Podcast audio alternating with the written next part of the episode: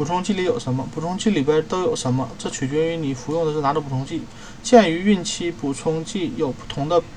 剂量标准，配方各异，医生可能向你推荐或直接开具某种补充剂，这样就不用自己猜测需要什么了。如果你正在药店的柜台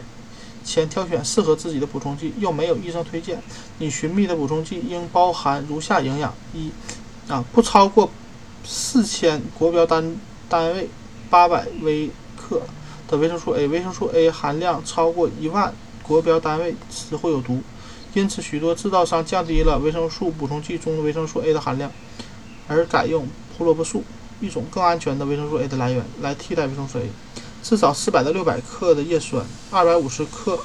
钙。如果从食物中摄取到的钙不足，就需要补充，通过补充剂来达到来达到孕期所需的每日的一百二十克。钙的标准，如果补充剂中的钙含量超过二百五十克，则不能和铁剂同时服用，因为钙会影响铁元素的吸收。至少要在服用铁剂前两个小时或两个小时之后再服用大量较大量的钙，三十毫克铁，五百到八百啊五十到八十毫克维生素 C，五十克锌，两克铜，两毫克铜，十五毫克锌，两毫克维生素 B，至少四百。国标单位的维生素 D，美国科学院规定的每日膳食营养素参考摄入量 DRI 约为维生素 B 幺五毫克，维生素 B 一一点四毫克，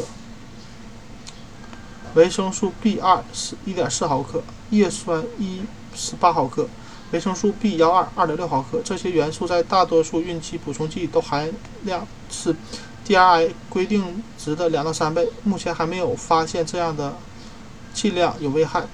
有的孕期补充剂里含有镁、氟化物、生物磷